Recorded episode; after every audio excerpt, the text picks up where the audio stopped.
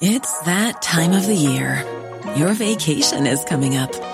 You can already hear the beach waves, feel the warm breeze, relax, and think about work.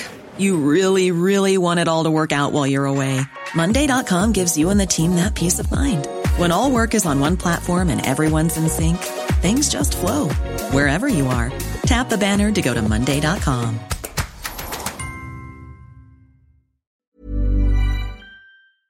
Customs exceeds collection targets. The Bureau of Customs, BOC, exceeded its collection target last month, taking in a total of P75.642 billion or 4.7% more than the program P72.275 billion.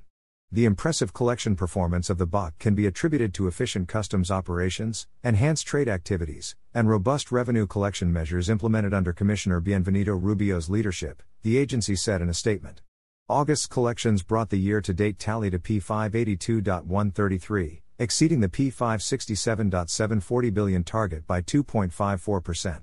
It was also 4.24% more than the P558.455 billion collected during the same period last year. Rubio commended BOC personnel for the collection result and said that their dedication was responsible for the targets being breached. We will continue to monitor trade activities and implement measures to sustain this positive momentum in revenue collection as part of the Bureau's collaborative effort to further strengthen the nation's financial standing, he also said. The BOC said that its accomplishments would help finance government initiatives and services and ultimately benefit Filipinos.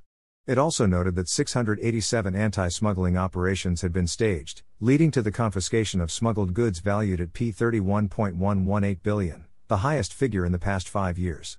In terms of trade facilitation, the BOC pointed out that it scored the second highest in Southeast Asia based on a 2023 United Nations Global Survey.